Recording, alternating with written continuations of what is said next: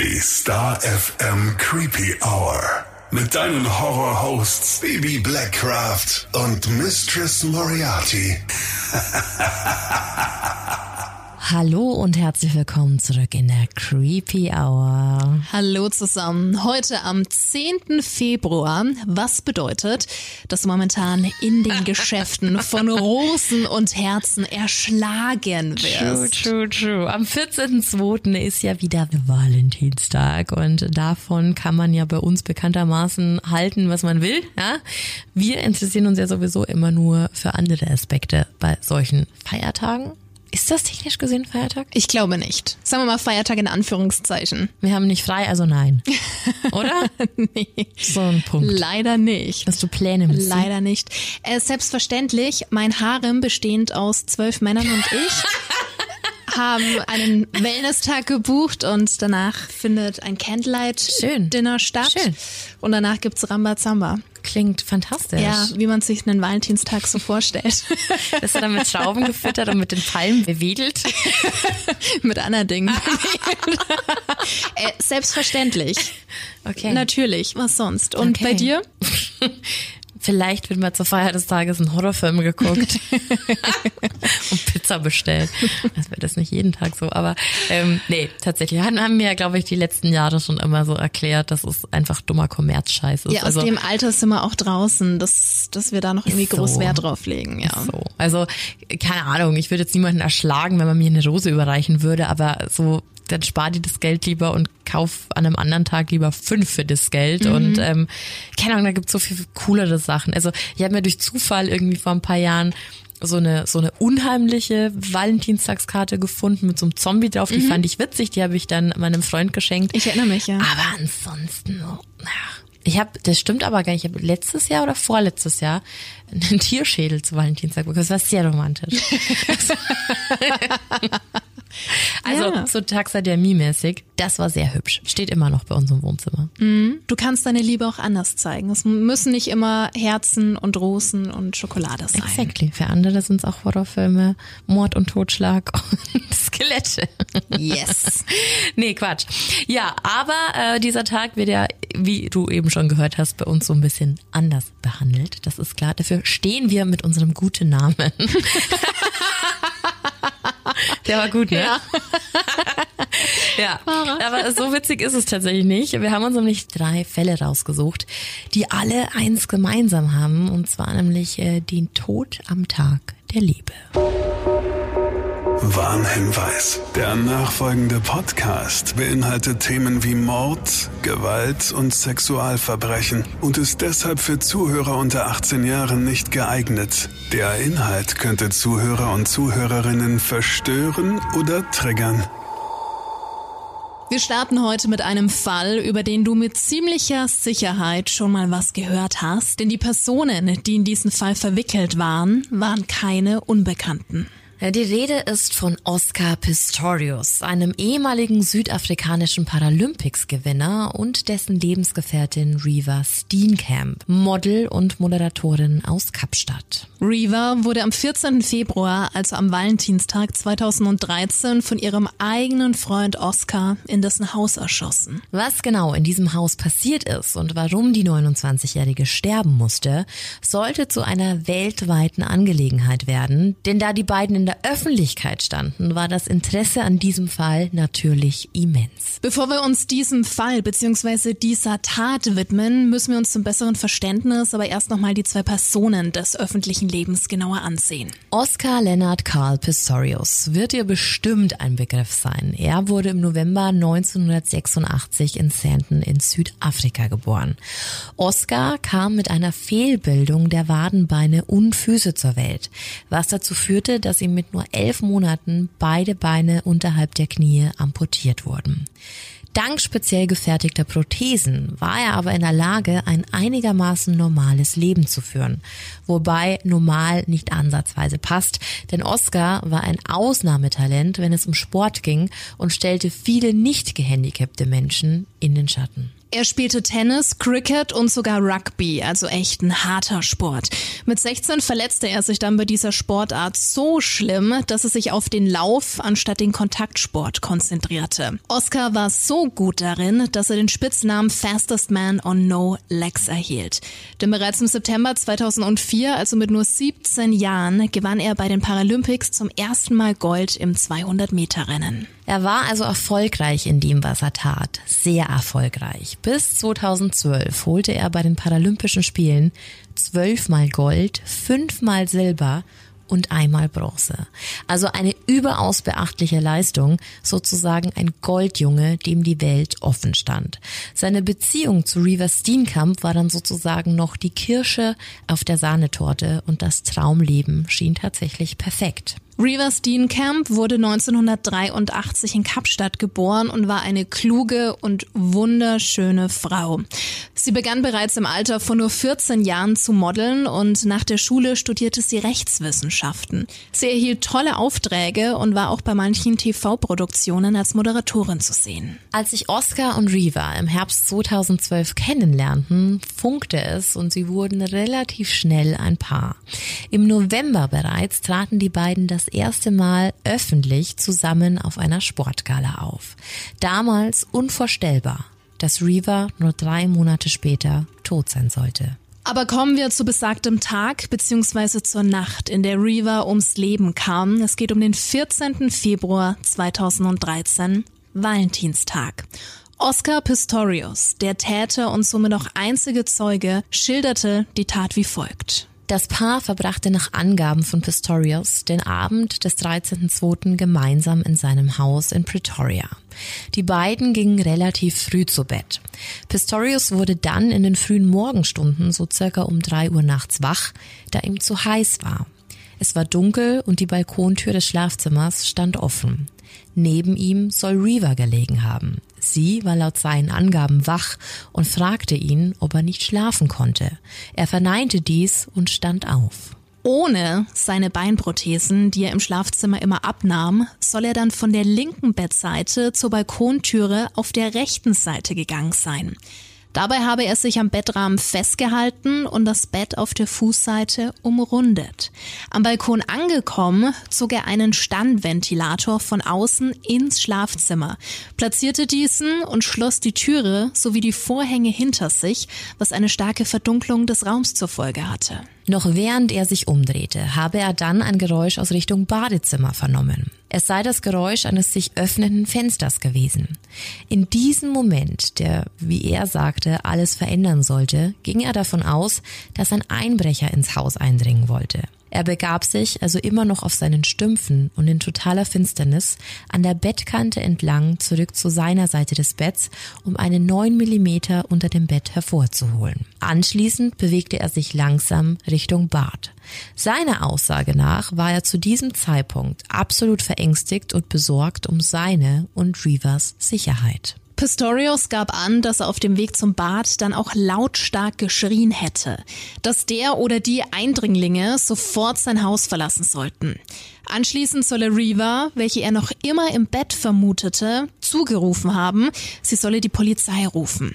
Kurz bevor er das Badezimmer erreicht hatte, konnte er die Toilettentür hören. Sie wurde zugeschlagen. Als er dann ins Badezimmer kam, konnte er erkennen, dass das Fenster weit offen stand und die Tür zur Toilette geschlossen war. Er gab an, absolut panisch gewesen zu sein, da er damit rechnete, dass jeden Moment eine weitere Person durchs Fenster eindringen könnte. Er hielt also die Waffe abwechselnd auf das Fenster und die Toilettentür gerichtet. Nachdem er Reva noch einmal zurief, die Polizei zu rufen, ließ er ein paar Momente verstreichen. Doch das Einzige, was er hörte, waren Geräusche aus der Toilette.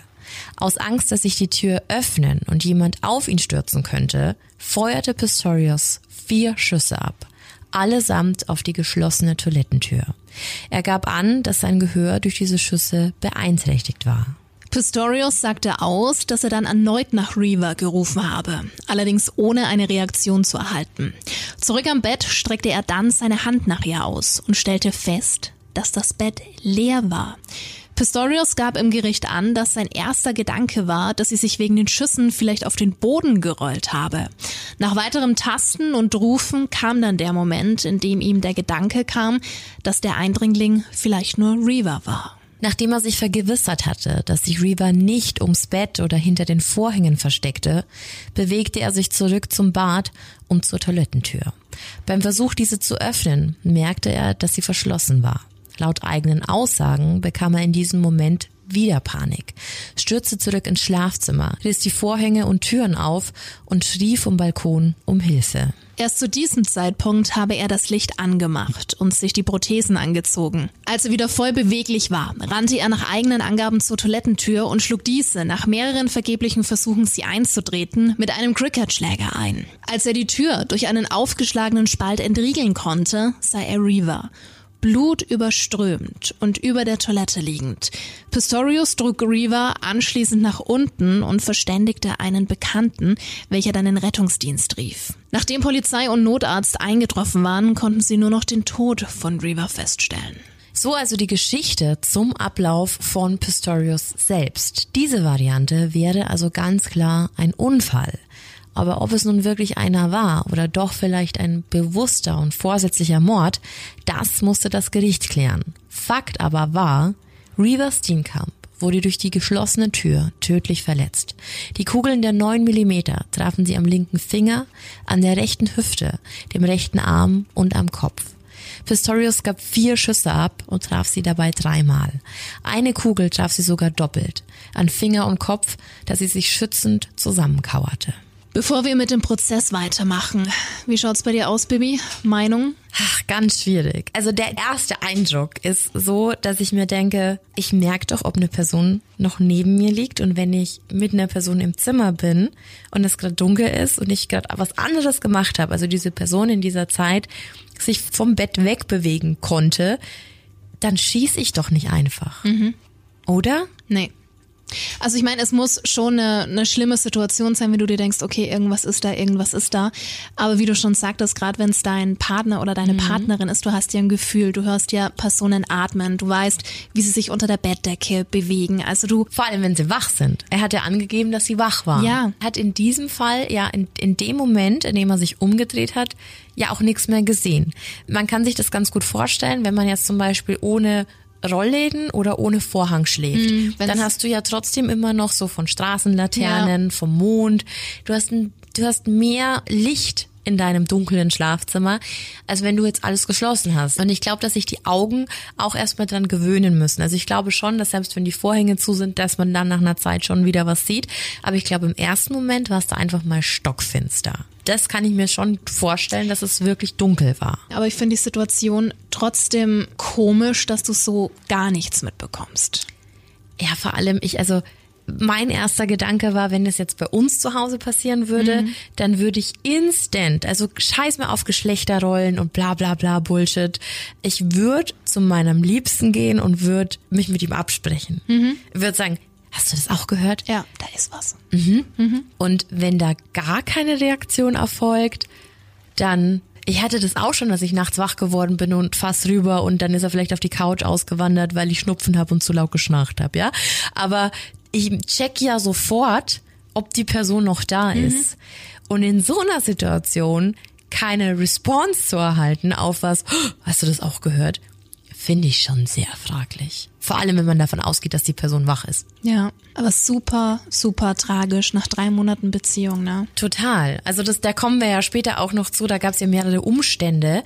Ich weiß nicht, wie viel bei ihm noch mit reinspielt, weil man muss jetzt dazu sagen, es gab zu diesem Fall, dadurch, dass er sehr, sehr in die Öffentlichkeit getragen worden ist, auch dieses Urteil des Gerichts, dass sehr, sehr viele Gerichtstage übertragen werden durften, also gefilmt werden durften oder bestimmte Teile davon gefilmt werden durften. Und es gab ein Video, das heißt Oscar Pistorius described night he shot Reaver Steenkamp dead, trial day 18. Er wurde nicht abgefilmt, weil da hatte er was dagegen, also er wollte das nicht, aber man sieht den Gerichtssaal, man sieht die Richterin und man hört die Tonspur von ihm, was er eben sagt.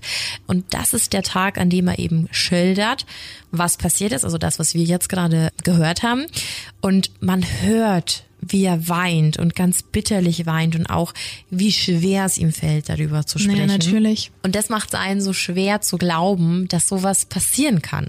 Dass man jemanden so sehr liebt und dann aber einfach ohne zu wissen, wer in diesem Kämmerchen in dieser Toilette ist, einfach vier Schüsse abgibt. Also weil, wen willst du am meisten schützen? Die geliebten Person. Die Person, die dir nahesteht. Wenn er ja. sagt, er hatte Angst um sich und um, um, um Reaver, dann wäre doch meine erste Impulshandlung, mich und sie zu sichern. Und dafür muss ich doch davon überzeugt sein, dass sie gerade in Sicherheit ist. Mhm. Oder? Ich frage mich dann halt auch, ja, wie da einfach dein Reaktionsvermögen ist, wenn du vielleicht mitten in der Nacht aufwachst. Also ist nochmal eine andere Situation, wie wenn du jetzt tagsüber unterwegs bist, mhm. seit Stunden, da mhm. tickt dein Hirn ganz anders, als wenn du erst seit kurzem wach bist. Ja, aber es ist jetzt die Frage, war er denn schon wach? Das ist wieder ähm, die andere Seite. Und ich glaube, das ist so ein ganz wichtiger Punkt, weil es gilt ja jetzt quasi auch, was hat denn das Gericht dazu gesagt? Ne? Und das wollen wir uns jetzt mal ansehen. Wir werden da später auf jeden Fall nochmal auf ein paar Sachen eingehen, aber vielleicht ist es jetzt erstmal wichtig zu wissen, was in diesem Gericht alles besprochen wurde und zu welchen Erkenntnissen, dass man da kam. Und äh, ja, um den Fall zu untersuchen, ist natürlich erstmal Folgendes passiert. Oscar Pistorius wurde wegen Mordes angeklagt und kam in U-Haft. Ganz klar, er hat geschossen, er hat ja auch zugegeben, dass er geschossen hat, seine Freundin ist tot. Und aus dieser U-Haft konnte er sich tatsächlich am 22. Februar, also nach nur acht Tagen, gegen eine Kaution von so ungefähr 80.000 Euro auch freikaufen, also damit er Zeit hat, um sich äh, auf die Anklage vorzubereiten. Der Fall war umfangreich, Gutachter mussten bestellt werden und Untersuchungen genauestens durchgeführt werden. So kam es dazu, dass der Prozess am 19. August 2013 startete. Es gab Anhörungen und Oscar Pistorius blieb dabei. Es war ein schrecklicher Unfall, den er zutiefst bereute. Ja, und wie gesagt, die Staatsanwaltschaft sah das etwas anders, denn ihrer Meinung nach hatten Reaver und Prestorius in dieser Nacht Streit und Grundlage dafür waren Zeugenaussagen, so zum Beispiel von einer Nachbarin von Pistorius namens Michelle Berger. Die gab nämlich an, markerschütternde Schreie unmittelbar vor den Schüssen gehört zu haben. Und genau auf diese Aussage baute dann die Anklage ihre Anschuldigung auf. Ihnen zufolge gab es in dieser Nacht einen Streit zwischen dem Paar und Reaver soll sich in der Toilette eingesperrt haben, um vor Pistorius zu fliehen. Daraufhin soll er dann aus dem Bett aufgestanden sein und mit seinen Prothesen und der Waffe ins Bad gegangen sein, also mit einem klaren Vorsatz. Um ihre Theorie zu beweisen, wurden auch noch andere Zeugen geladen. So zum Beispiel die Ex-Freundin von Pistorius, Samantha Taylor. Sie bestätigte, wie impulsiv und aggressiv er sein konnte, schilderte auch einen Fall, in dem er einfach aus Frust eine Waffe abfeuerte. Allgemein kam klar heraus, was Pistorius für ein Waffennah war. Um dieses Verhalten auch auf Reaver zu beziehen, wurden Textnachrichten der beiden im Gericht dargelegt. In einer zum Beispiel stand, dass Reaver Oliver manchmal Angst vor Pistorius hätte, weil er schnell eifersüchtig und sauer wurde. Es gab aber überwiegend liebevolle und auch harmonische Texte zwischen den beiden. Es gab natürlich noch einen ausschlaggebenden Punkt im Prozess, nämlich die Frage, ob Pistorius nun seine Prothesen getragen hat oder eben nicht. Weil wenn das geklärt werden konnte, hätte man die Version von Pistorius ja widerlegen oder bestätigen können. Und normalerweise wäre das mit Hilfe von Ballistik ja auch wirklich leicht nachzuweisen, meint man zumindestens. Aber so einfach war es dann in diesem Fall nicht. Der Ballistiker Thomas Walmerans, welcher die Geschossbahn analysierte und anhand der Türe und Größenunterschiede durch vorhandene oder eben nicht vorhandene Prothesen experimentierte, kam zu keinem ganz eindeutigen Ergebnis. Ja, anstatt klar zu definieren, was passiert war, sorgte der Experte eher für mehr Spekulationen, denn ihm zufolge ist die Wahrscheinlichkeit durchaus groß, dass Pistorius keine Prothesen trug. Völlig beweisen könnte man das allerdings nicht.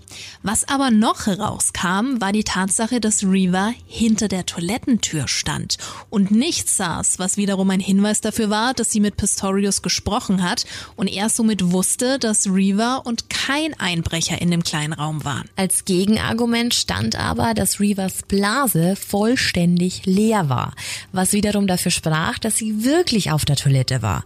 Du siehst also die Problematik, mit der man in diesem Fall konfrontiert war. Ein bisschen so wie in The Staircase. Aber die Frage war doch, war Pistorius glaubwürdig in seiner Geschichte. Was uns zu einem anderen Vorfall bringt, der nicht gerade für ihn sprach. Denn nur ein paar Wochen vor dem Tod von Reva gab es bereits einen Zwischenfall mit Pistorius und einer Schusswaffe. Und zwar in einem vollen Restaurant. Richtig gehört, Pistorius war ein Waffener, hatten wir ja vorhin schon gesagt. Und während eines Mittagessens hatte er wie üblich eine Waffe bei sich. Als er diese einem Freund unterm Tisch reichen wollte, um damit anzugeben, löste sich ein Schuss. Es wurde aber niemand schwer verletzt, doch der C eines am Tisch sitzenden Freundes wurde gestreift. Ja, das sind natürlich wichtige Hinweise, genauso wie der Fund von zwei Handys im Bad, also am Tatort. Interessant nur, mit keinem dieser Handys wurde jemand nach dem Vorfall informiert. Was bedeuten könnte, Reva war mit beiden Handys im Bad, hat vielleicht etwas gefunden, was ihr nicht gepasst hat. Geklärt werden konnte das aber nicht. So viel steht zumindest fest. Das Urteil wurde dann am 11. und 12. September gesprochen. Vom Vorwurf der vorsätzlichen Tötung wurde Pistorius zwar freigesprochen, aber wegen fahrlässiger Tötung als schuldig verurteilt. Auch der Vorfall im Restaurant kam zur Anklage und hier wurde er wegen fahrlässigem Verhaltens im Umgang mit einer Schusswaffe ebenfalls schuldig gesprochen. Am 21. Oktober 2014 wurde das Strafmaß dann auf fünf Jahre Gefängnis festgelegt. Zusätzlich erhielt er dann noch drei weitere Jahre zur Bewährung für den illegalen Waffengebrauch. Die Staatsanwaltschaft legte aber gegen dieses Urteil sofort Berufung ein. Am 13. März 2015 wurde die Berufung dann zugelassen. Ein Jahr lang saß Pistorius im Gefängnis, bis er am 20. Oktober 2015 unter Hausarrest wieder nach Hause durfte. Am 3. Dezember 2015 wurde das erste Urteil dann vom Berufungsgericht aufgehoben und Pistorius des Mordes mit verminderter Tötungsabsicht schuldig gesprochen. Es erfolgte ein Strafmaß von 15 Jahren. Das wurde aber am 6. Juli 2016 von der Richterin aus dem ersten Prozess wegen mildernder Umstände auf sechs Jahre reduziert. Ja, eine ganz schöne Gerichtsodyssee, die aber noch nicht vorbei war. Denn im November 2017 setzte der Supreme Court auf die Berufung der Staatsanwaltschaft Pistorius Haftstrafe auf das reguläre Mindestmaß von 15 Jahren hoch und rechnete die bereits verbüßte Haftstrafe und den Hausarrest an. Seine Strafe soll somit offiziell in 2031 enden. Da wäre Oscar Pistorius dann 44 Jahre alt. Ein ganz, ganz schrecklicher Fall, der wohl niemals wirklich bestätigt oder widerlegt werden kann. Was ist deine Einschätzung? Ich habe da so verschiedene Ansätze. Ich kann mir nicht vorstellen, dass ähm, Reaver nach dem ersten Schuss nicht geschrien hat. Mhm. Ich kann mir aber vorstellen, nachdem ich selbst schon eine Waffe abgefeuert habe, dass wenn du das ohne Ohrenschutz tust, dir erstmal die Ohren klingeln und du vielleicht Sachen überhörst. Ich kann mir aber nicht vorstellen, dass jemand, der angeschossen wird, so leise und dezent schreit, dass man das nicht hören würde. Das ist der erste Punkt. Und diese zwei Handys, im mhm. Bad. Also da wurde ja Sehr komisch. auch in diesen ganzen Verhandlungen und ja, diese, wie gesagt, dieser Fall hat die Welt beschäftigt. Da wurden ganz viele ähm, Analysten und Experten zu Rate gezogen. Da ging es so ein bisschen darum, auch ihn einzuschätzen, sie einzuschätzen.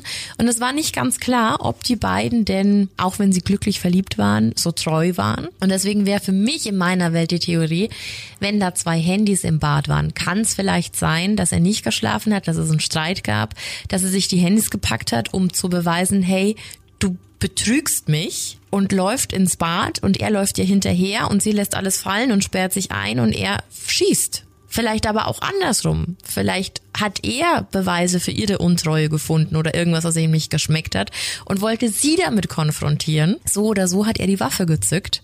Und wenn man jetzt auf dieses ganze Register mal guckt, er hat einfach mal in die Luft geschossen, weil er wegen was wütend war, weil er in der Polizeikontrolle gekommen ist. In einem vollen Restaurant ist er mit Leichtigkeit daran gegangen, eine Waffe zu zeigen. Und hat nur den C getroffen. Das hätte ja ganz Exakt. anders ausgehen können. Ne? Und das sind alles ja. für mich so, so Indizien für eine sehr, sehr schlechte Impulskontrolle. Auch was die Ex-Freundin geäußert mhm. hat dass er da relativ schnell aggressiv geworden ja. ist. Also es sind schon alles Faktoren, die man nicht ignorieren darf. Und warum haben Leute Schreie und Streit gehört? Die Nachbarin, mhm. ja. Vorher. Andererseits, er hat geschrien. Hätte man das verwechseln können? Er hat gesagt, er hat geschrien, dass er die Einbrecher angeschrien hat, dass sie sich aus seinem Haus verziehen sollen. Könnte man das als, Als- als Schreie vor, Schrei?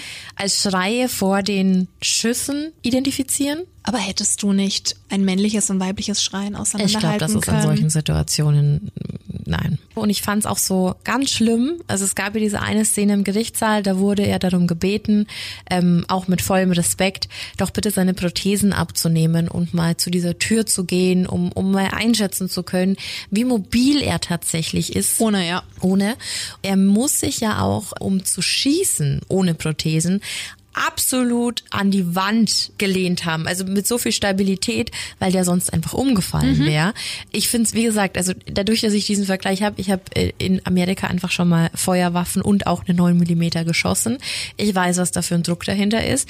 Und ich glaube, wenn du dir jetzt mal der Größe bewusst wirst, die fehlt, wenn diese Prothesen nicht da sind, das sind ja gut 30, 40 Zentimeter, dann macht es schon einen Unterschied in deiner Stabilität und die Stümpfe waren ja jetzt auch nicht gerade. Der wankt schon sehr. Und das sind alles so Dinge, weiß ich nicht, ob es möglich ist, so zu schießen, ohne wirklich nach hinten zu knallen. Schwierig, ja. Und wenn er die Prothesen angezogen hätte, dann würde das ja mit seiner ganzen Behauptung einfach nicht übereinstimmen. Und auch diese These zum Licht. Also es gab auch Nachbarn, die gesagt haben, sie haben vor drei Uhr Licht im Obergeschoss brennen sehen. Wie willst du das bestätigen? Ne? Also es sind Augenzeugen, so, hm, keine Ahnung, kann auch danach gewesen sein. Immer sehr schwierig, finde ich. Aber äh, für mich riecht's nicht nach einem Unfall. Naja, gut, jetzt haben wir 2023, sieben, gut acht Jahre noch. Dann kommt er auch wieder raus, ne? Ja, und ich kann mir nie vorstellen, selbst wenn er es war, das ist wie mit Michael Peterson. Du, die- die werden es niemals, niemals darlegen, was wirklich passiert ist. Entweder es war diese Geschichte oder es war einfach komplett anders, aber das werden wir niemals erfahren. Ich bin sehr gespannt, wenn er dann rauskommt, 2031, ob es nochmal was geben wird. Also Dann schreibt er wahrscheinlich erstmal ein Buch. wir hoffen natürlich nicht, dass es nochmal irgendwie zu einem Mordfall oder ähnlichem kommen wird. Ein Buch kann gut sein. Nee, aber wirklich, wenn er dann wieder auffällig sein sollte, du weißt ja nicht, was passiert, Ja, es ist ne? ganz, es ist ganz schwierig. Ich habe mir dann auch schon ganz viele Gedanken drüber gemacht, weil das ist ja wirklich eine, eine schlimme Situation, wenn du ohne Prothesen ins Bett gehst, weil du dann absolut, du bist ja super verletzlich. Klar, du kannst nicht Du einfach bist- mal schnell wegrennen, wenn Du irgendwas bist ist. nicht so, ja. wie du sonst mit den Prothe Ja. Prothesen wärst und Nicht so mobil. Genau, und er hat auch in diesen ganzen Verhandlungen gesagt, dass er immer die größte Angst hat, dass bei ihm eingebrochen wird. In der Stadt, in der er gelebt hat, in Pretoria, waren Einbrüche eine sehr, sehr große, so gro also ein großes Ding. Also da hatte jeder Elektrozäune ums Gebäude, gab es eine sehr hohe Kriminalitätsrate, sehr, sehr viele Schusswaffen im Umlauf. Also ich glaube sogar mehr Tote durch Waffen als in, in Amerika. Und deswegen verstehe ich schon, dass man sich selbst sichern will, vor allem wenn man dann nachts in einer Position ist, in der man sehr verletzlich ist, in der man einfach unterlegen ist. Ne? Aber ich weiß nicht, ob man dann aus dieser Angst heraus einfach so losballert. In den Raum, wo man nicht weiß, da hätten ja jetzt rein theoretisch, selbst wenn es ein Einbrecher, was wäre denn, wenn das ein Kind gewesen wäre? Ja. Du feuerst auf jemanden, von dem du nicht weißt, wer es ist. Und erst recht nicht, wenn deine Liebsten in der Nähe sind. Es ist, äh, ja, aber das ist halt wieder so der Fall, ne? Also die meisten Unfälle passieren dann im Haushalt und das gehört ja eindeutig dazu. Wenn jetzt keine Schusswaffe zu Hause gewesen wäre, dann wäre das nicht passiert. Ähm, da kann man ja davon halten, was man will. Ich finde es auf jeden Fall einen krassen Fall, den ich damals, als er so in den Medien war, gar nicht so so spannend fand und gar nicht so wahrgenommen habe. Ja, du hörst halt Schießerei zu Hause und das und das und Genau, ja. und man hat ja doch irgendwie, weil er war ja schon, als er so viel Gold geholt hat, war ja wie Hussein Bolt so ein, so ein Werbestar auch, ne? Also der war ja Groß. Ähm, in, in, in dem Sport einfach ähm, groß und, und, und angesehen Promi und so wie wir das eingangs ja schon gesagt haben, es war ja eigentlich so eine richtige Traumkarriere, die er da hingelegt hat.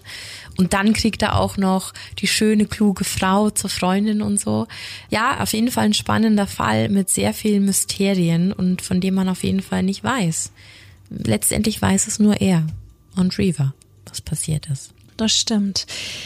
Schlimme Geschichte, aber wie schon angekündigt, haben wir noch zwei weitere Fälle dabei. Der nächste handelt von einer schwarzen Witwe, wie sie im Buche steht, Stacey Morgan. Es ist Valentinstag 2010 und der 46-jährige Richard Scheck fährt um circa 20.30 Uhr in den sehr abgelegenen Belton Bridge Park in Luna im Bundesstaat Georgia.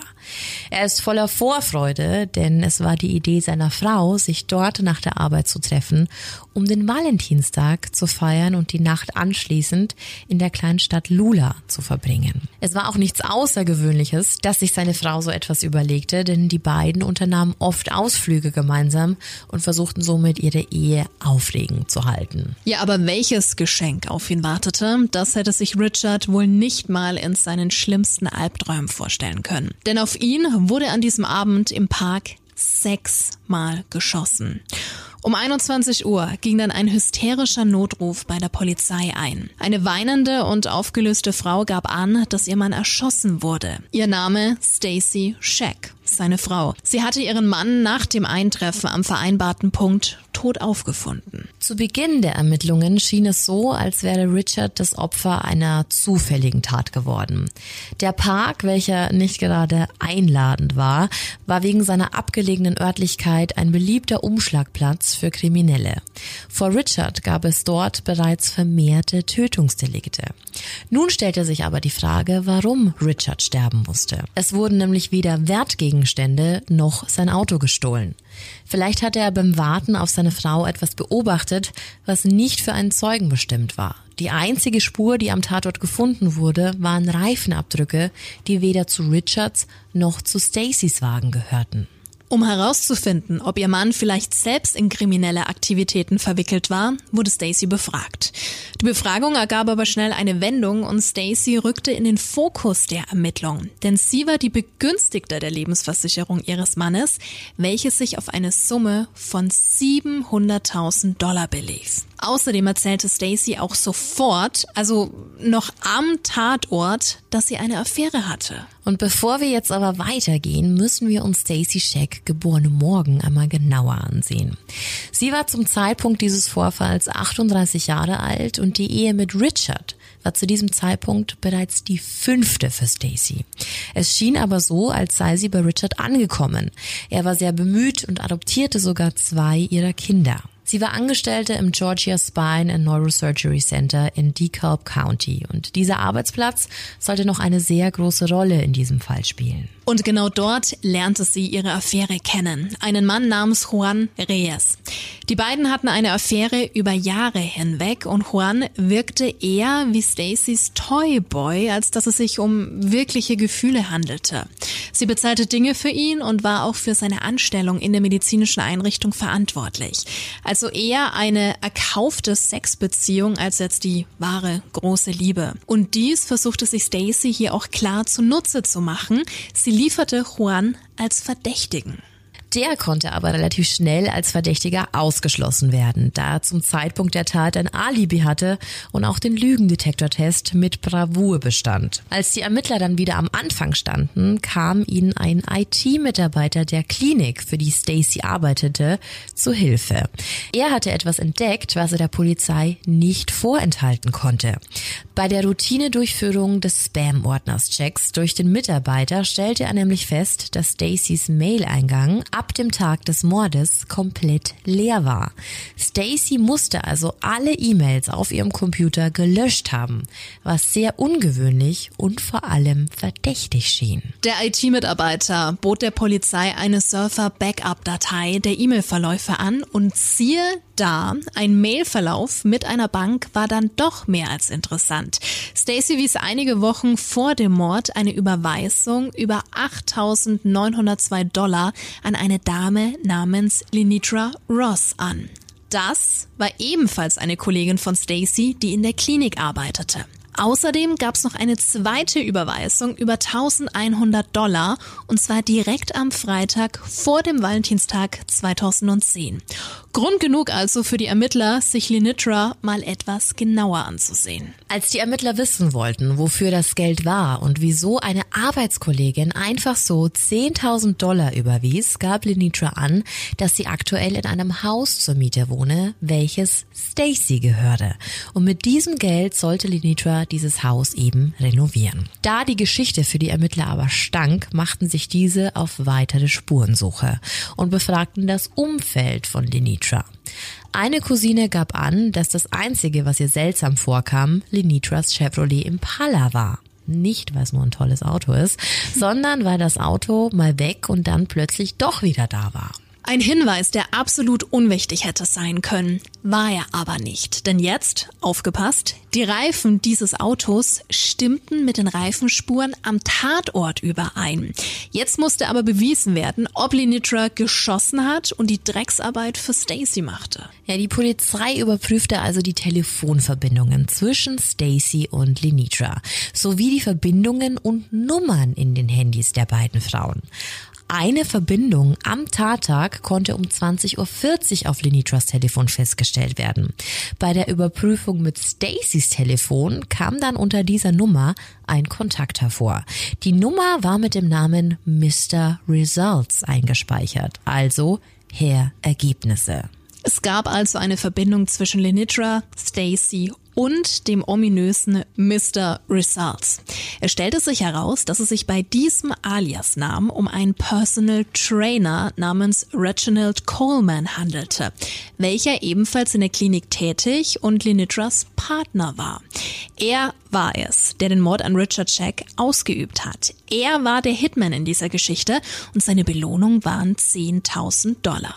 Lenitra, welche ihn dafür angeheuert hatte, bekam im Gegenzug freie Miete in Stacys Haus und ein Auto für ihre Großeltern. Alle drei konnten also verhaftet werden, aber Stacy galt als Drahtzieherin. Sie wusste, dass ihr die Todesstrafe drohte, also gestand sie. Aber sie gestand nicht, dass der Mord finanziell motiviert war, sondern dass sie ihren Ehemann tot sehen wollte, weil dieser angeblich ihre Söhne sexuell belästigt hätte. Und so hatte sie im Januar beschlossen, ihren Mann zu töten bzw. töten zu lassen. Und genau hier kam ihre Arbeitskollegin Linitra ins Spiel. Sie gab bei der Befragung an, dass Stacy ihr beim Mittagessen von den Vorfällen zu Hause erzählte und ihr ganz klar sagte, dass sie Richard umbringen wollte. Daraufhin bot ihr Linitra die Hilfe ihres Freundes Reginalds an. Er soll solche Dinge schon öfters gegen gegen Geld erledigt haben. Und Mr. Results stand also nicht nur für sportliche Ergebnisse als Personal Trainer, sondern noch für so einige andere Dinge. So brachte also Lenitra, Stacy und Reginald zusammen, um die Details zu besprechen. Die drei vereinbarten die vorher gehörten Konditionen sowie den Ablauf. Stacy kaufte sogar die Tatwaffe. Damit es zu keiner zeitlichen Überschneidung kam, wartete Stacy, bis sie eine Nachricht von Lenitra erhielt. In dieser besagten Nachricht stand einfach Happy Valentine's Day.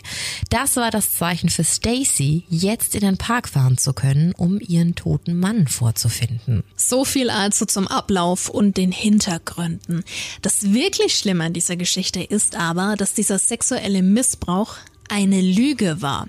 Das ergaben die Ermittlungen und auch die Söhne bestätigten, dass es nie passiert ist. Sie hatten ihrer Mutter eine erfundene Geschichte erzählt, um Aufmerksamkeit zu erhalten. Ja, wenn auch die Intentionen dieser Mutter vielleicht verstanden werden können, so hätte sie diesen Mord natürlich niemals anleiern dürfen. Durch ihr vollumfängliches Geständnis konnte Stacy wie geplant die Todesstrafe abwenden, wurde aber zu lebenslanger Haft ohne Möglichkeit auf Bewährung verurteilt. Linetra Ross, die selbst Mutter eines fünfjährigen Sohnes war, sowie der Mörder Reginald Coleman, erhielten das gleiche Urteil und verbringen ihr restliches Leben hinter Gittern. Ja, so ein harter Fall, ne? Also vor allem, wenn Sehr. man den Hintergrund bedenkt. Also so Mutter zu Mutter, falsche Informationen. Ich will jetzt nicht sagen, dass man es verstehen kann, aber ähm, ich kann die Gefühle der der Mutter da Hass, wahrscheinlich. Es ist purer purer Hass und Rache, würde genau. ich mal genau. behaupten. Aber wie ja auch im Fall zuvor, selbst wenn jetzt irgendwas ist oder eine Affäre oder ja. wie auch immer, Kein niemand Grund. hat das ja. Recht, jemanden zu töten, ne? Ganz klar. Ja. Also schon verrückt, wie viele Personen hier involviert waren. Mhm in diesem Fall. Und was dieses Klinikum alles damit mhm. zu tun hatte. Also das war ja der Umschlagplatz für, für alle Aktivitäten. Ja, Kriminalität hoch ähm, Egal, ob da jetzt die Affäre stattgefunden hat oder eben die Vermittlung eines Hitmans. Und ich bin mir da auch nicht ganz sicher, inwieweit da diese Frau auch Lenitra ausgenutzt hat und deren sozialen Stand, ganz viel hat damit reingespielt. Doch, ich finde, also das war, und auch, dass die, man kann ja nie sagen, wie diese Person war, weil wir diese Person immer nur aus Erzählungen kennen oder über Artikel oder sonstiges. Aber alleine die Tatsache, dass sie schon fünfmal verheiratet war mhm. und jetzt ihren fünften Ehemann umgebracht hat, äh, schwingt irgendwas Komisches mit. Schwingt Hat den komischen komisch. Beigeschmack. Ja, so als wäre sie wirklich tatsächlich so ein bisschen auch hinterm Geld her gewesen. Ja. Also vielleicht war das ein netter Benefit, diese Lebensversicherung. Fies nur auch, dass sie gleich am, am Tatort noch sagt, ich habe übrigens eine Affäre, ja. um da vielleicht jemand anderen mit reinzureiten, der Schäbig. ja Gott sei Dank eine, ein Alibi hatte. Aber was soll das? Also auch die Tatsache, dass du auf dem Weg zu einem Date bist, zu einer Verabredung und dann ja, vor allem, wie sie ihn dahin getrickt hat. Halt. Ne? Also ja, die ja. hat ja gesagt, komm, wir treffen uns in dem Park, wir tauschen da Geschenke aus und dann haben wir einen schönen Abend und so. Und du freust dich da drauf, um dann quasi in die Arme eines Hitmans zu laufen schon, also wirklich eine ganz, ganz Tragisch. fiese Nummer. Ich habe mir auch mal die Bilder von diesem Park angesehen. Also da auch ja ganz wild einfach, dass man sich da trifft. Das war ja eher einfach nur so ein Parkplatz. Also ich habe mir auch bei Park immer so was Schönes vorgestellt. Mit ne? schönen das, Laternen und Bäumen. Und dass man und da ja, Picknick macht oder Wie so. Wie in ne? so einem amerikanischen Film. Genau, mhm. genau. Aber das war's nicht. Es war tatsächlich, deswegen wurde der auch so oft genutzt, weil der war halt total abgelegen, dieser Park, dieser Parkplatz. Ähm, und deswegen kam es dazu so vielen kriminellen Aktivitäten, weil da war halt keine alte Sau. Und der war auch nicht schön. Hätte man da eigentlich ja auch irgendwann mal drauf kommen können, dass das vielleicht ein bisschen komisch ist, warum man sich diese Stelle aussucht. Mhm. Eine ganz wilde Konstellation und eben auch so zum Valentinstag. Schon krass. Ich finde es halt auch so übel, dass die Kinder das mit dem Missbrauch erfunden haben, um Aufmerksamkeit. Da gibt's gibt's verschiedene Quellen und ähm, ich war mir am Anfang auch nicht sicher, ob sie es einfach vielleicht erfunden hat, um einen Grund vorzuschieben mhm. und vielleicht bei einer anderen Mutter. Ich weiß ja immer nicht, wie viel die schon übereinander wissen. Ne? Vielleicht hatte sie ja schon diese diese Vermutung, dass der Freund von Lenitra vielleicht für sowas zu haben ist und hat dann diese Informationen bei ihr platziert, um eben diesen Gedanken zu säen. Ich kenne da jemanden. Ich traue ja Leuten mittlerweile alles zu. Ja, ja. Und von daher, also es hat geheißen, die Jungs haben es zugegeben, also einer zumindest. Und von daher, da ist ja auch immer, ja, es ist immer so ein bisschen mit Vorsicht zu genießen. Aber er, also sein Name wurde auf jeden Fall reingewaschen, dass an diesen Anschuldigungen nichts dran war. Das war bis jetzt ganz schön viel harter Stoff mit diesen beiden Fällen, aber wir haben dir ja noch einen dritten versprochen. Ja, und der führt uns direkt in die 70er Jahre. Es geht nämlich um die sogenannten Valentine's Day Killings aus Hillsborough, North Carolina. Das ist ein Ort, der ist nur 18 Minuten von Durham entfernt. Und wir erinnern uns, in Durham ereignete sich der Fall um Michael Peterson und den sogenannten Staircase. Also unheimlich, dass es heute in dieser Folge, wo es um, um Liebespaare geht, ähm, um so ein spezielles Thema, auch immer wieder Bezüge zu diesem Fall gibt, obwohl das ja vorher schon passiert ist. Ne? Als hätte es ähm, sein müssen. Also ja. total nahe und Durham spielt da einfach auch, dieser Ort spielt eine große Rolle in diesem Fall. Also sehr, sehr verrückt. Der 19-jährige Chelsea McBain und seine 20-jährige Freundin Patricia Mann waren seit drei Jahren ein Paar. Da Patricia während ihrer Krankenschwesternausbildung in Durham im Studentenwohnheim lebte, überraschte sie Jessie am Freitag, den 12. Februar 1971, um den Valentinstag mit ihr romantisch zu feiern. Der 14. Februar selbst war ein Montag und dementsprechend fielen die ganzen Festivitäten für den Tag der Liebe eben auf das Wochenende davor. Ja, und da Jessie jetzt in Durham war, beschlossen die beiden, eine Valentinstagstanzveranstaltung zu besuchen. Veranstaltet wurde das Ganze Ganze von der Krankenschwesterschule und um 23.30 Uhr verließen die beiden dann auch die Veranstaltung und machten sich auf den Weg zur sogenannten Lovers Lane an der Meadow Road. Das war so ein Spot, zu dem man früher ganz oldschool fuhr, um im Auto zu knutschen. Also ganz romantisch und so wie man das auch als Hollywood-Bustern aus den 70er und 60er Jahren kannte. Ja, bis, bis das Paar spurlos verschwand. Alles, was blieb, war ihr verschlossenes Auto, welches einen Tag nach dem Tanz, also am 13. Februar, aufgefunden wurde. Ansonsten fehlte von den beiden jede Spur. Auffällig war aber sofort, wie sauber das Auto war. Also alles war fein säuberlich abgewischt, so fein säuberlich, dass keinerlei Fingerabdrücke sichergestellt werden konnten, was schon ziemlich auffällig war und nichts Gutes vermuten ließ. Ja, und genau diese Vermutung wurde dann am 25. Februar, also 13 Tage nach ihrem Verschwinden, zur traurigen Gewissheit. Denn das Paar wurde gefunden. Unter Laub und Ästen versteckt wurden ihre toten Körper auf einem Privatland in den Wäldern des Duke Forest entdeckt. Sie waren an einen Baum gefesselt, aber nicht nur an den Händen, sondern auch am Hals. Der Fundort war absolut abgelegen und man kann es sich eher wie einen kleinen Weg im Wald vorstellen. Die Autopsie ergab, dass die beiden erdrosselt wurden. Allerdings wiesen beide Merkmale von Folter auf. Und so konnte festgestellt werden, dass das junge Paar nicht auf einmal stranguliert wurde, sondern die Luftzufuhr immer und immer wieder auf brutalste Weise unterbrochen wurde. Es ist davon auszugehen, dass der Täter sie mehrere Male mit einem Seil bis zur Bewusstlosigkeit gewürgt hatte, sie dann wieder zu sich kommen ließ, um den Vorgang erneut zu wiederholen. Außerdem wurden Wunden an der Brust festgestellt, welche den Opfern postmortem zugeführt wurden. Hier wurde als Tatwaffe ein Schraubenzieher oder ein Eispickel vermutet. Patricia wurde offensichtlich auch stark in den Bauch geschlagen, da ihre Leber verletzt war. Ein Raub sowie ein sexuelles Motiv konnte aber ausgeschlossen werden, da die Opfer nach wie vor alle Wertgegenstände bei sich trugen und keine sexuellen Misshandlungen festgestellt werden konnten. Die Ermittler gingen davon aus, dass das Paar vom Täter an der Lovers Lane angesprochen wurde und die beiden dann in dessen Fahrzeug stiegen. Ob dies jetzt freiwillig oder unfreiwillig geschah, das ist unklar. Der Täter fuhr dann mit Jesse und Patricia zu einem dunklen Waldweg, wo er die beiden fesselte und mit der Folter begann.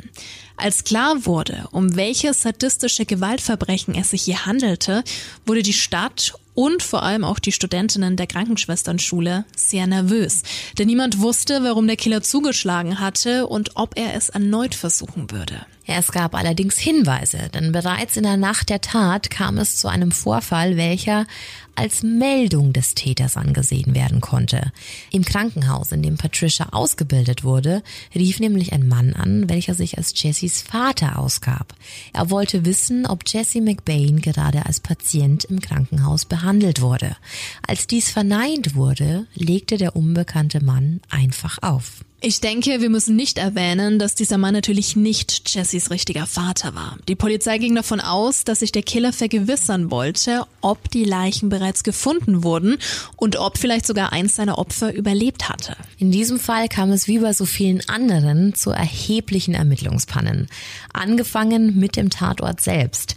Dieser wurde nämlich überhaupt nicht abgesichert. Sprich, alle neugierigen Menschen konnten damals durch den Tatort stapfen und dabei wichtige Spuren zerstören. Was uns jetzt zu einer Tatsache bringt, warum sich dieser Fall so klar von den anderen beiden unterscheidet. Ja, denn anders als bei Oscar Pistorius und Stacy Scheck wissen wir nicht, wer für diesen Mord verantwortlich ist. Der Fall ist seit 51 Jahren ungelöst, was uns gleich mal zu einer Vermutung bringt. Der Täter muss sich in diesem Wald wahnsinnig gut ausgekannt haben. Das zeigt vielleicht auch, wieso die Opfer genau an dieser Stelle abgelegt wurden. Denn dieser Wald liegt auf beiden Seiten von zwei verschiedenen Zuständigkeitsbereichen, Orange County und Durham. Ja, und wenn wir eins wissen, ist es doch, dass die Zusammenarbeit verschiedener Polizeibehörden und Sheriff Departments gerade zu dieser Zeit eine Katastrophe war. War es also kein Zufall, sondern eiskalte Berechnung, das Paar dort abzulegen, um die Ermittlungen zu behindern. Obwohl es so viele Pannen und unkooperative Ermittler gab, gab es Verdächtige in diesem Doppelmord. Sehr ungewöhnlich war, dass die Namen der Verdächtigen nicht, wie sonst für die Staaten üblich, publik gemacht wurden. Es wurde allerdings bekannt, dass es sich bei dem Verdächtigen um einen Arzt, wenn auch nicht namentlich genannt, aus dem Klinikum handelte, in dem wiederum Patricia ausgebildet wurde. Aber was lenkte den Verdacht auf diesen Arzt? Ganz einfach sein Verhalten. Er galt nämlich bei allen als sehr seltsam und war auch bekannt dafür, eine Waffe mit sich zu führen. Aber da waren tatsächlich noch mehr, denn bei den Ermittlungen gegen diesen Mann wurde ein Vorfall aufgedeckt, welcher einige Zeit vor dem Mord stattfand. Bei diesem Vorfall waren ein paar Jugendliche involviert, welche an einer Straße kleine Steine auf vorbeifahrende Autos warfen. Eins der getroffenen Autos hielt an. Ein Mann mit gezogener Waffe stieg aus und gab an, Polizist zu sein. Er forderte die Jugendlichen auf, in seinen Wagen zu steigen. Die Teenager waren aber sehr aufmüpfig und vertrieben den Mann. Als die Jugendlichen den Vorfall dann bei der Polizei meldeten, gaben sie das Kennzeichen an, um den Beamten anzuprangern, welche mit einer gezogenen Waffe auf die Teenies losgingen. Ja, und genau dabei stellt es sich eben heraus, dass dieses Auto keinem Polizisten, sondern besagtem Arzt gehörte. Und er absolut kein Recht hatte, die Teenies einzukassieren, geschweige denn mit einer Waffe zu bedrohen. Nachdem er mit der Aktion konfrontiert wurde, stritt der aber alles ab und behauptete, dass sein Auto wohl gestohlen wurde. Warum es da keine Gegenüberstellung gab, ist wieder so ein Fall von Unfähigkeit seitens der Polizei. Aber nun gut. Ja. Nichtsdestotrotz wurde weiter gegen diesen Arzt ermittelt und er wurde befragt und schien dabei äußerst aufgeregt zu sein. Trotz seiner Versicherung, voll kooperieren zu wollen, ließ sein Anwalt dann verlauten, dass sich der Arzt zu nichts mehr äußern würde. Also schon recht verdächtig. Mhm. Aber der Arzt war nicht der einzige Verdächtige, denn ein weiterer Mann rückte in den Fokus der Ermittlungen. Ein Mann, der in einem Trailerpark Nähe des Waldes lebte, in dem die Leichen gefunden wurden. Er hatte Vorstrafen wegen Voyeurismus. Auffällig war auch noch, dass ihm der Kauf von Seilen nur eine Woche vor den Morden nachgewiesen werden konnte. Weder diese Indizien noch das seltsame Verhalten des Arztes führten dann aber zu einer Anklage. Viele Jahre vergingen und der Fall wurde immer wieder neu aufgerollt, allerdings ohne neue Erkenntnisse. Die DNA der Seile wurde zwar gesichert und immer wieder abgeglichen, aber leider war die Menge der DNA nicht ausreichend, um ein eindeutiges Match zu ergeben. Sogar eine neue Maschine kam hier zum Einsatz, aber leider ebenfalls ohne Erfolg. 2018 hatte man dann die Hoffnung, dass die DNA zu einem noch lebenden Verdächtigen passte. Doch dieser Ansatz konnte aus Mangel an Beweisen und der zu geringen DNA bis dato nicht weiterverfolgt werden. Was ich an diesem Fall aber jetzt noch sehr spannend finde, ist, dass der Ermittler in diesem Fall nun seit 2018 tatsächlich alle Hoffnung in einen Podcast setzt, der sich mit diesem True Crime Case aus den 70ern beschäftigt.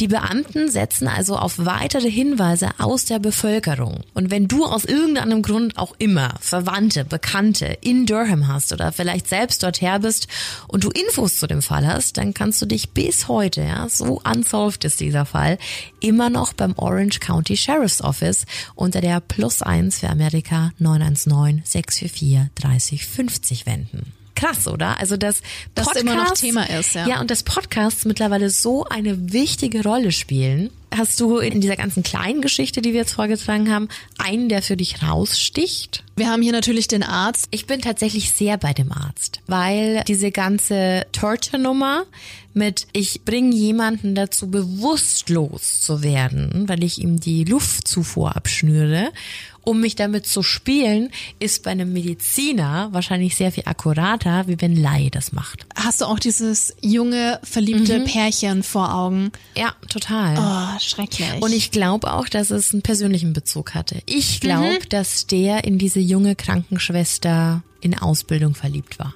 Und dann tanzt am 12. Februar einfach ihr sportlich junger, attraktiver Freund an. Dass das sein Ego nicht mitgemacht hat? Ja, das könnte ich mir sehr gut vorstellen. Kann gut sein. Vielleicht waren noch andere Differenzen. Vielleicht hatte sie auch was mit ihm am Laufen. Vielleicht. Vielleicht war es einfach nur ein gekränktes Männerego. Aber es ist auch super spannend, dass das genau an der Grenze zwischen Durham und Orange County war. Also Durchaus. auch das sehr auffällig. Ich sehe da aber ganz viel, ähm, ich will nicht sagen kriminelle Intelligenz darin, weil das wäre jetzt sehr unfair dem, dem Trailerpark-Bewohner gegenüber. Aber ich sehe da sehr viel mehr Durchtriebenheit in der Umsetzung der Tat. Und äh, gut formuliert, ja. Genau. Und ich glaube, dass so ein Arzt auf jeden Fall, der, der würde alles mitbringen, was so in dieses Muster passt dieses Berechnende, du musst ja davon ausgehen, dass diese Personen ja auch schreien und äh, da Aufmerksamkeit auf sich ziehen. Also wie hat er die schon überhaupt in den Truck bekommen? Und bei mir war dann so ein bisschen die Überlegung, ich weiß nicht, ob die damals schon toxologische Berichte hm. gemacht haben. Vielleicht hat er denen ja was gespritzt. Vielleicht hat er ja ans Fenster geklopft, als die da gerade am Auto rumgemacht haben und das erste, was der Typ abbekommt, ist eine Spritze. Der muss ja auch nur ein bisschen Chlorophyll irgendwie auf ein Tuch ja. packen und es denen vorne hinhalten. Ja, und ich glaube halt, sowas passt halt dann eher, weil wer hat denn zu sowas Zugang? Hm, ein Doc. Exakt. Ja.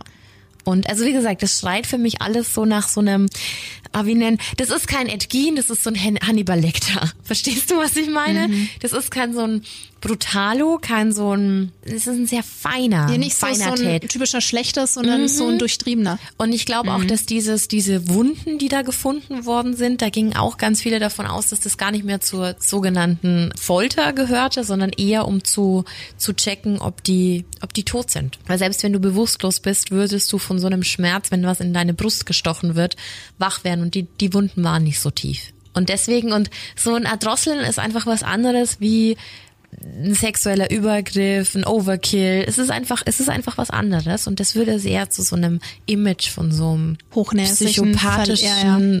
Doktorarzt passen. Solche Vibes gibt mir der Fall. Wie ätzend auch, dass die Polizei einfach nichts mehr bezüglich dieses Diebstahls gemacht hat, weil er dann noch behauptete, ja, sein Auto oder angeblichen mhm. Diebstahls, mhm. sein äh, Auto kam weg. Ja, super, das kann ja jeder behaupten. Und genau das ist der Punkt. Warum gab es keine Gegenüberstellung? Und ich habe da sofort an Jeffrey Dahmer gedacht. Ja. Jeffrey Dahmer, der im Busch wartet, um sein erstes Opfer zu erschlagen, dann aber doch Muffensausen bekommt, mhm. zurückrudert. Der hat ja dann auch irgendwann gemordet. Mhm. Und vielleicht war das der erste Punkt. Er steigt aus, er zückt die Waffe, er will die Jungs oder ein oder zwei Jungs ins Auto locken und dann irgendwo hinfahren. Welchen, welchen Benefit hätte er gehabt, wenn er die Jungs im Auto gehabt hätte? Also was wäre das für eine Situation gewesen? Und dann ist dann tatsächlich die Frage, galt diese Tat dem Pärchen tatsächlich in erster Linie und primär ihr oder hat es tatsächlich auf ihn abgesehen? Vielleicht war sein Feindbild ein junger Mann. Kann das auch sind sein. ja so Spekulationen, da kann man da ja ewig ewig überlegen, aber ähm, 71, da ist sehr viel Zeit vergangen. Mhm. Aber spannend, oder was es alles für Fälle zum Valentinstag gibt. Und ich frage mich da auch immer, ob so ein Fall überhaupt irgendwann gelöst wird. Weil der. Sagt niemals nie. Genau, weil ich glaube, unsere Technik entwickelt sich halt auch immer weiter. Mhm. Ne? Also gerade wie viel DNA du brauchst, benötigst, um irgendwas rauszustellen. Also ich äh, könnte ja mit, mit vielen Jahren, die jetzt noch einhergehen, ja vielleicht noch was ganz was anderes entwickelt werden, ähm, wo eine Hautzelle reicht. Man weiß es nicht. Gut wär's, wenn er noch Auf einiges folgen würde. Ne? Auf jeden Fall. Mensch, war ja. das eine romantische Folge heute. Ja, das war's mit unserer Folge zum Valentinstag. Das Creepy Kontrastprogramm. In diesem Sinne, es geht trotzdem heute ganz, ganz viel Liebe an dich raus. Pass gut auf dich auf, das sowieso immer. Und denk dran, creep it real and scary on. Bye bye. Ciao.